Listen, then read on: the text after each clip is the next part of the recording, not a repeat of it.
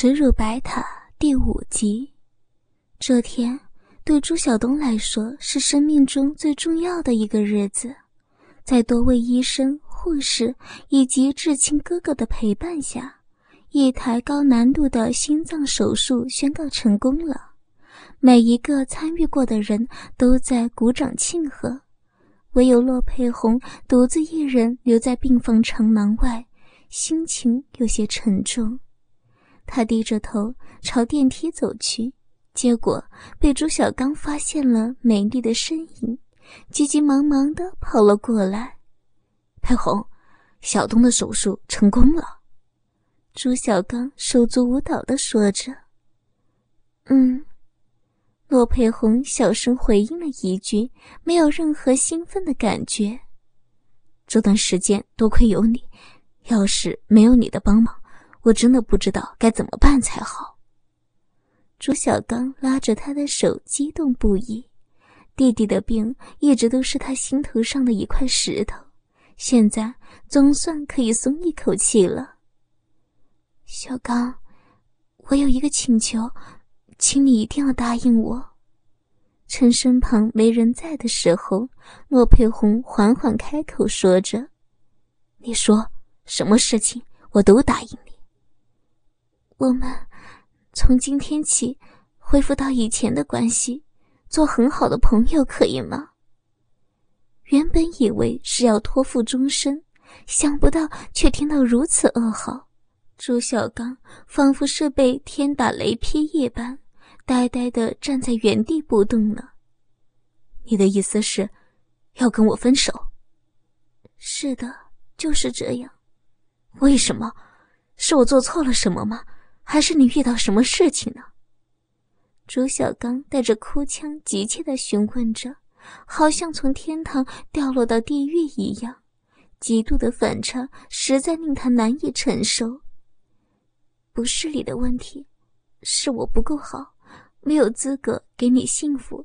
希望你能遇到一个真正对你好的女生，能够幸福美满地过这一生。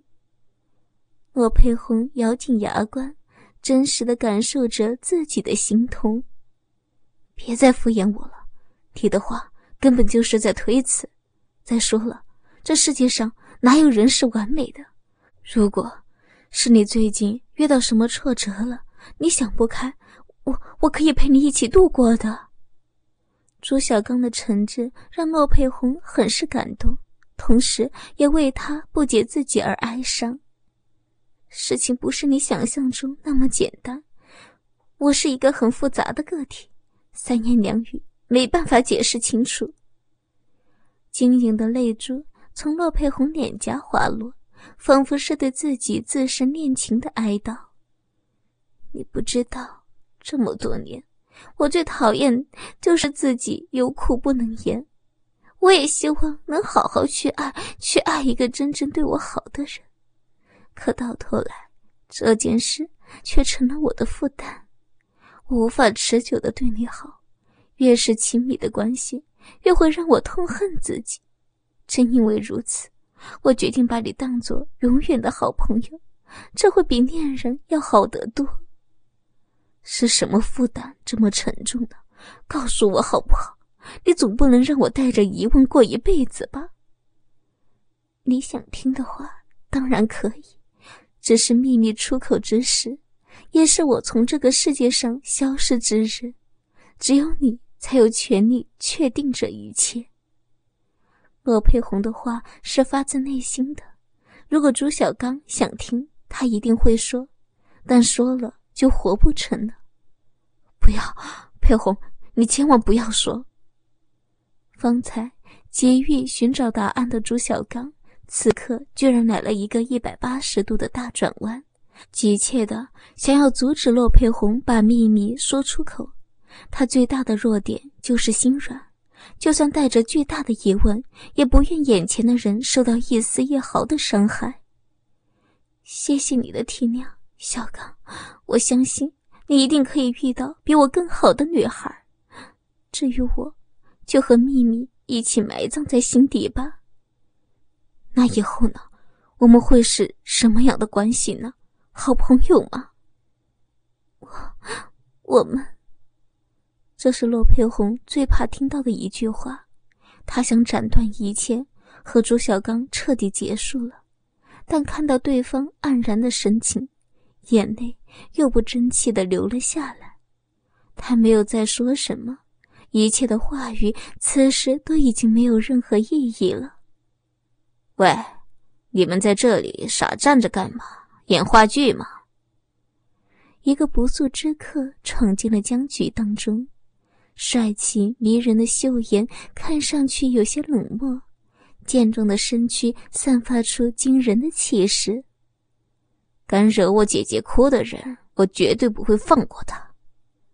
骆少凯霸气地丢出这句话，随之将一个装着现金的信封交到了朱小刚的手中，然后扶着情绪崩溃的骆佩红掉头离开。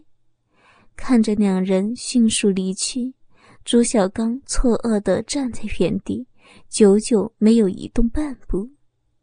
电梯里，骆佩红的泪水流个不停，把骆少凯的衣服都弄湿了一大片。今晚父母要出去应酬，应该会很晚才会回家的，就让我好好满足你，好帮你忘却以前的事吧。骆少凯把他搂得更紧，他知道怀里的人不敢也不会拒绝。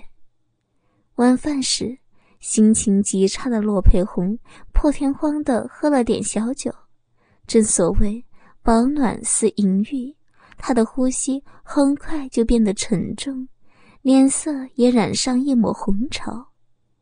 姐姐，我在这里准备一下，你先去换那套护士服。对了，记住不要穿内衣啊，我不喜欢的。骆少凯微笑着说出自己的要求。没办法，骆佩红只好默默走上楼，到自己的房间换上那件实习用的护士服，这是他第一次在白塔的豪华房里被调教所穿的衣服。想不到几个月过去了，类似的事情又要在家里上演。回到客厅后，骆少凯并没有让骆佩红脱掉任何一件衣物，反而把他的双手拉到身后，用绷带在郊区各处捆绑起来。之所以没有用绳子，是因为他怕伤害骆佩红娇嫩的肌肤。不得不说，这个少年想得确实周到。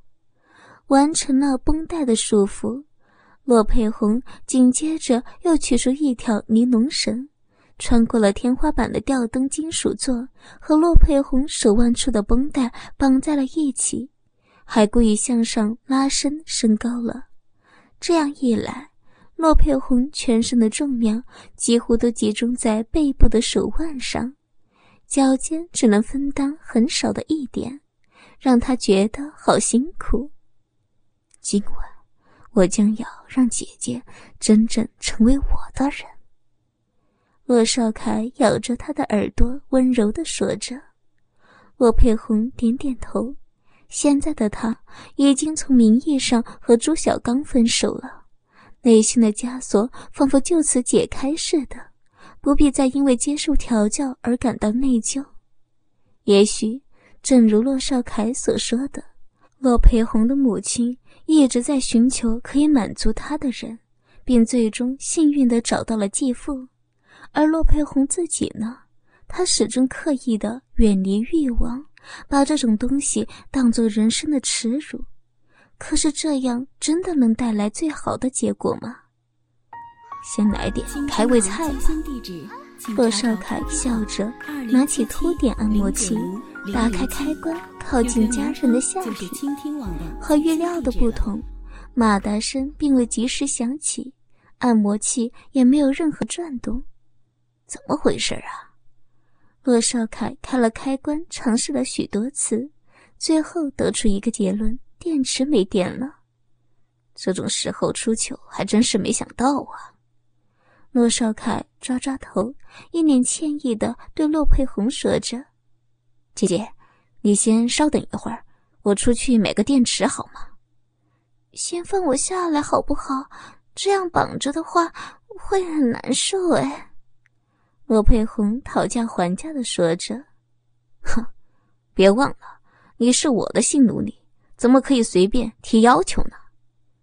骆少凯心里很兴奋，但为了保持身为支配者的尊严，说话的语气啊，却是很严肃的。对对不起嘛。罗佩红马上道歉：“光对不起可不行啊，你得接受惩罚。”骆少凯一边说，一边撕下胶布封住了他的两片阴唇。骆佩红发出无法辨认的低鸣，好像告诉骆少凯，说着快点回来，乖乖在这里等我，不要乱动我。骆少凯顺手带上了门，出了别墅扬长而去。谁也不会想到，接下来发生了一件惊天动地的事情，改变了两个人乃至整个家族的未来。大约过了有十多分钟的功夫，门口传来一阵钥匙开锁的声音。是少凯回来了吗？想到即将到来的调教，骆佩红不免有些激动。然而进来的人却不是骆少凯，而是骆佩红的继父。本来继父今晚是要和妻子一起前去应酬的，半路上忽然想起预先准备的礼物没带，于是就安排妻子先去赴约地点等着，自己开车回家拿。结果呀，事有凑巧，竟被他意外地发现了身穿护士服、被绷带捆绑吊起、有话无法说的罗佩红，简直是上天给他们家最大的讽刺。在短暂的震惊之后，继父嘴角展露出淫靡而又邪恶的笑容，眯着眼睛来到骆佩红的面前：“乖女儿，是谁把你绑成这个样子的？捆得还有模有样的，看起来好淫荡啊！”唰的一声，骆佩红胸前的护士服已经被扯破，轻薄的布料完全抵挡不住男人的侵犯，一对坚挺傲人的乳房刹那间暴露出来。嗯嗯嗯骆佩红惊恐万状地摇着头，拼命扭动自己的身躯在挣扎。无奈骆少凯刚刚绑得太结实，使他无法自主脱离绷带和尼龙绳的控制，只能任由继父宰割。果然年轻就是好呀，肌肤又软又滑，摸起来特别有手感，比起那个黄脸婆强上百倍还不止呀。骆佩红的继父已经完全陷入到一种疯狂的状态当中，双手抱紧她的头，不断的亲吻，口中也说着下流的话。紧接着，他又一把扯掉碍事的护士裙，手指迫不及待地伸进女儿的桃源洞，在里面用力地挖抠起来。渐渐的，骆佩红的身体开始有了反应，两腿之间饮水不断。她不敢相信自己在继父的挑逗下竟然会有快感，难道自己和母亲一样淫乱，一样痴迷于性虐吗？乖女儿，怎么这么快就湿了？是不是很想要啊？继父不知道骆佩红心思的转变，自顾自地放松绳索，将骆佩红从吊灯上解了下来，然后强迫她跪在沙发前。不要，我不能，我不能和他在一起啊！骆佩红心里想着，虽然是有些动情，但骆佩红无论如何都不想跟继父发生性关系，依然在不停挣扎和反抗。无奈他的两只手臂都被绑在身后，根本就阻止不了继父的侵犯，最后在绝望中被强行压倒，以狗爬式插了进去。让你尝尝憋了一整天的味道，保证够猛够劲儿。继父哈哈大笑，抓住他的臀部硬生生地抽插着，激烈的动作顶得骆佩红身躯前后晃动，护士帽也掉在地上，只留下墨色长发也在空中飘动。鄂培红的眼前一片漆黑，整个世界好像在快速的旋转着，最后和他一起掉进绝望的深渊。和朱小刚分手并非他的本意，而是那个恶魔弟弟的要求。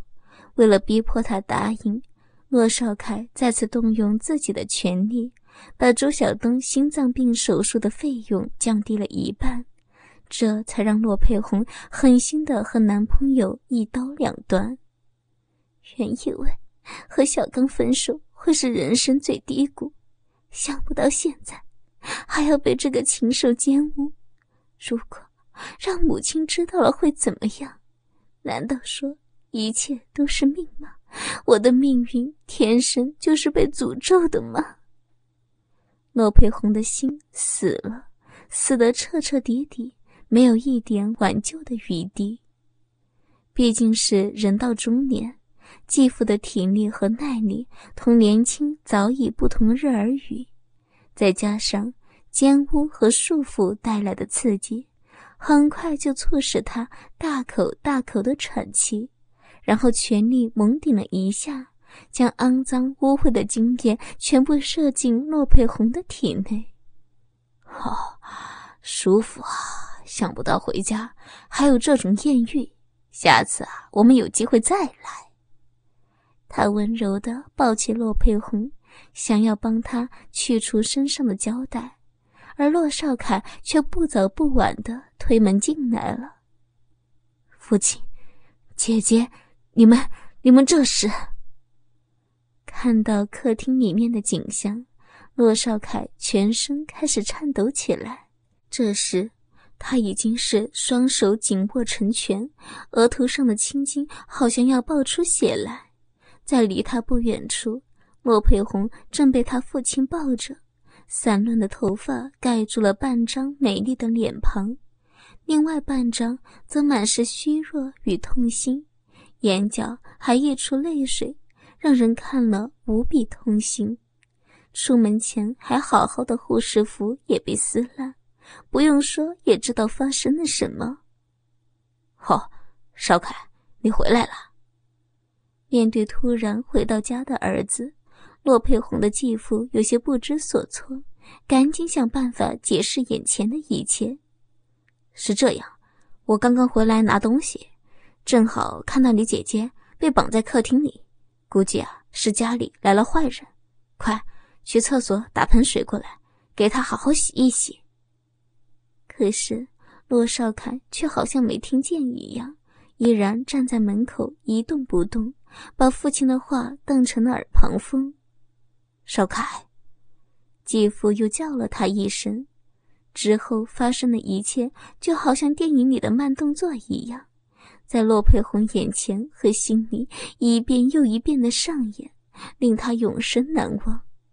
十步八步一步，当走到离两人只剩半步左右的距离时，骆少凯猛地扔掉手里的水盆，拿起了客厅茶几上装饰用的花瓶，狠狠朝自己父亲头部摔下。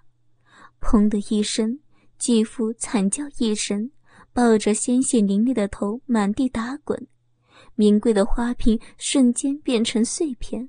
可骆少凯却不依不饶，从地上捡起了一片片的朝父亲身上砸去，口中怒吼着：他是我的，是我的，是我的。